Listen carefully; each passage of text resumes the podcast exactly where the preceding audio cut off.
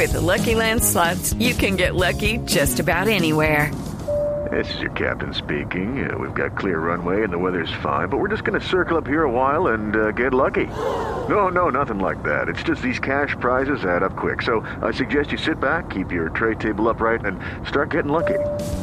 Play for free at LuckyLandSlots.com. Are you feeling lucky? No purchase necessary. Void where prohibited by law. 18 plus terms and conditions apply. See website for details.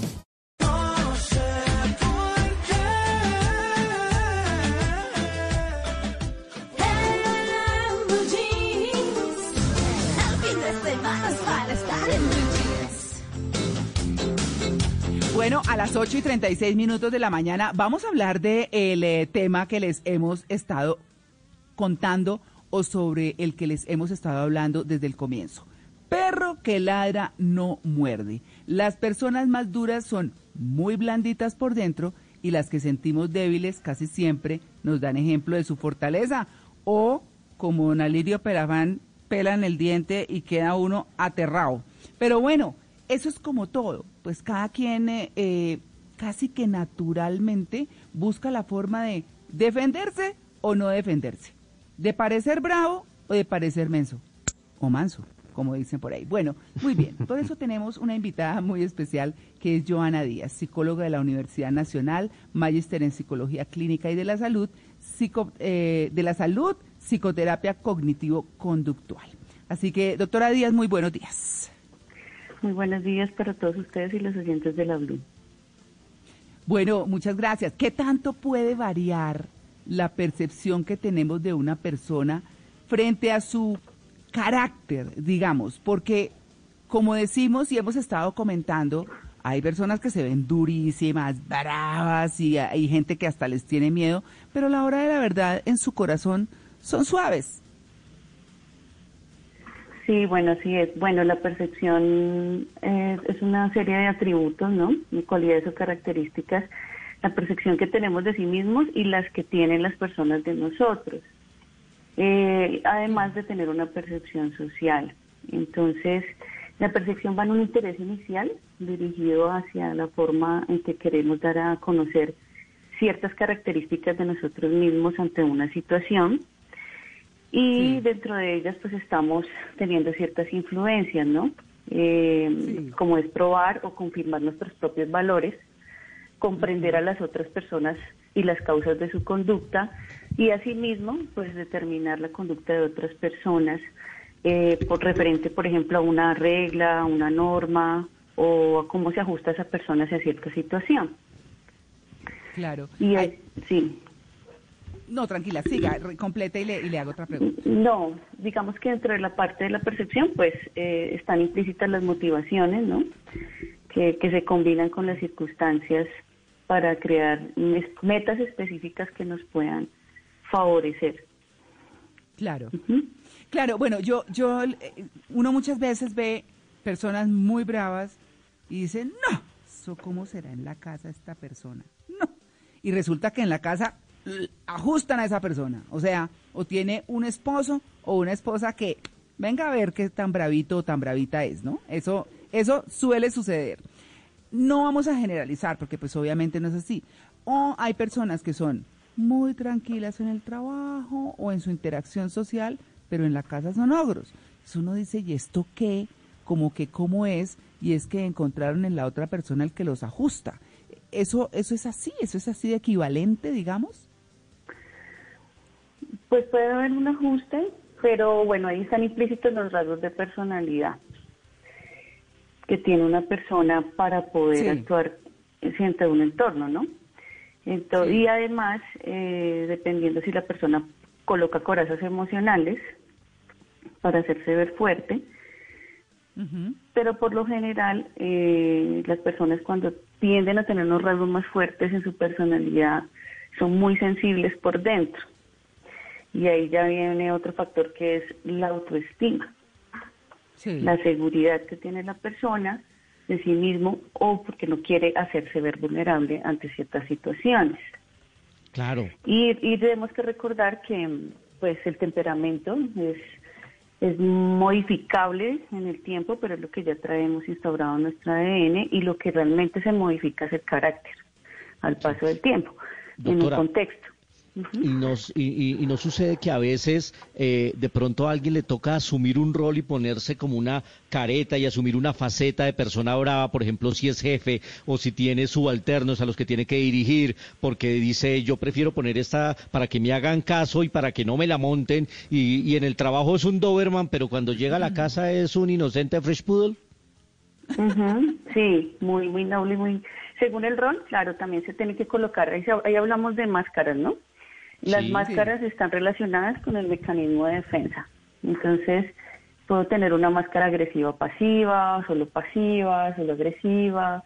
Eh, tengo mi actitud defensiva ante la vida, ante un contexto. Es una opción emocional que siempre está allí implícita, pero pues yo decido cuál usar, ¿no? Dependiendo de lo que más me convenga trabajar en el entorno donde me encuentre. Sin embargo, pues estas, estas caretas, sí, que tienen que ver con las máscaras, pues pueden traer consecuencias emocionales, como por ejemplo las negaciones de las situaciones, negarse a sentir emociones, evasiones de las responsabilidades, la baja autoestima y pues en ella algo muy implícito que es la inseguridad. Usted dice que el carácter es modificable a lo largo de la vida. ¿Cuáles son las cosas que lo hacen que sea modificable? No sé, un suceso emocional, la crianza de los padres, cosas significativas que hayan ocurrido o, qué es lo que puede hacer que el carácter se vaya forjando hacia X o Y destino. Sí, sí, el carácter sin duda lo va modificando las vivencias, las circunstancias, el entorno en el que vivimos, las situaciones por las que pasamos y las relaciones con los demás. Situaciones difíciles que hayamos pasado, eh, otras de felicidad. Entonces dicen, por ejemplo, no, eh, esta persona antes era muy noble, ahora es, muy fuerte. Entonces algo tuvo que haber cambiado de su carácter, no necesariamente de su temperamento, que es lo que ya hmm. trae consigo. Bueno, como dice todo el mundo... sí, adelante, adelante. Sí, en nuestra encuesta estamos viendo que mm, las personas están respondiendo que prefieren a quienes se comportan de manera, digamos que no mansa, sino más bien a las personas bravas. Pero ¿por qué entonces lo están diciendo? Creería, yo hago una lectura, no sé si usted puede hacer una diferente, y es que lo que están contestando los oyentes es que prefieren una persona que muestra desde el inicio cómo es. Es decir, que no se anda con máscaras, sino que simplemente muestra a qué debe uno atenerse o a qué puede uno atenerse. Entonces, no sé si usted tiene la misma lectura, pero creo yo que es difícil que una persona se muestre desde el inicio como es, pero sería lo más recomendable, ¿no? Sí, eh, sin duda, pero no todas las personas eh, muestran su rasgo de personalidad inicialmente, es con el tiempo. A veces no les gusta que se vea así. Se prefiere de a la persona con personalidad fuerte porque por lo general son personas que no les gustan las excusas, sí, son, se muestran muy vitales, son personas que han aprendido de sus errores, de sus aciertos, actúan con conciencia, eh, con determinación, eh, eh, toman mucho más fácil las decisiones y por ende les gusta a las personas encontrarse con este tipo de rasgos para poder llevar a cabo mejores relaciones sin mentiras, ¿no? O sea, se, se dice que cuando una persona se muestra fuerte no, no es mentirosa, eh, no les gusta perder el tiempo, se sobreponen a los obstáculos, entonces eh, por eso gusta más esos rasgos de personalidad fuerte, más que lo que podríamos llamar una persona con características débiles. Ok, eh, Doctora Joana, yo le voy a hacer una pregunta, pero no se me vaya a poner brava. Es que me están diciendo por acá en redes sociales eh, que si usted nos puede decir cuáles son las diferencias entre eh, carácter y temperamento. Ingenio, No, ah, bueno, ok. Bueno, el, el temperamento es lo que ya traemos ligado de el ADN de nuestra familia, de nuestro padre, nuestra madre, nuestra constelación familiar, que ya viene implícito en el ADN desde el momento del, de que estamos en el vientre de nuestra madre, ¿no? Ya la carga genética. Mm. Por decirlo así, ya el temperamento. Entonces ya traemos unos rasgos, ¿no? Entonces se parece su papá en que es sensible, en su mamá en que es una persona perseverante. Ese es el temperamento. Y el carácter es lo modificable. Entonces, a medida que vamos creciendo, pues buscamos identidad, estamos dentro de un contexto. Entonces, por ejemplo, las etapas de la adolescencia a la área laboral, ya podemos empezar a tener cambios en el comportamiento porque ya estamos de un rol de estudiantes a un rol laboral. Entonces ya va a influir el entorno en el que yo esté en mi carácter. Puede ser modificable, ¿sí? Esas son las diferencias. Va siendo modificable mi comportamiento, o sea, mi parte conductual o mi forma de, de ver las cosas o los sentimientos que yo tenga ante el mundo. No sé si queda un poquito más claro el concepto. Sí, sí, sí. Y oiga, y esa gente que dice, no sé usted qué opinión tenga, dice, oiga, es que esos cáncer sí que son nobles. Oiga, no, es que esos escorpio, uy, esos sí son mala persona. Es que esos tauros sí es que son mal geniados. ¿Será que eso de la astrología sí da como ciertas características o para ustedes pura carreta? Bueno, es, esas son más generalidades. Y bueno, ya ese tema astrológico es una parte matemática y pues ya va más con los estudios o creencias que tenga cierta persona. Ya, digamos, hablar como de un signo eh, al azar es como generalidades de, de rasgos de personalidades. Pero bueno, acá estamos hablando del factor de la psicología, ¿no? De la ciencia, eh, de la mente y del comportamiento que tiene un individuo. Entonces, eh, creo que ese aspecto es más de generalización que una caracterización de personalidad. Claro, cuando, cuando hay una frase que a mí me encanta de Pedro el Escamoso y es, no, es que este se cree el vuela más que el viento, ¿no? Y me parece una, una frase popular increíble. Es esos que se crean, se creen el vuela más que el viento y que andan pues gritando y regañando y toda esta cosa. ¿Cómo manejar a una persona de esas? O sea, una persona que, que dice, no, pues esto es que es un ogro o es una vieja hartísima. Eh, y a la hora de la verdad, ¿qué? ¿Cómo maneja uno eso?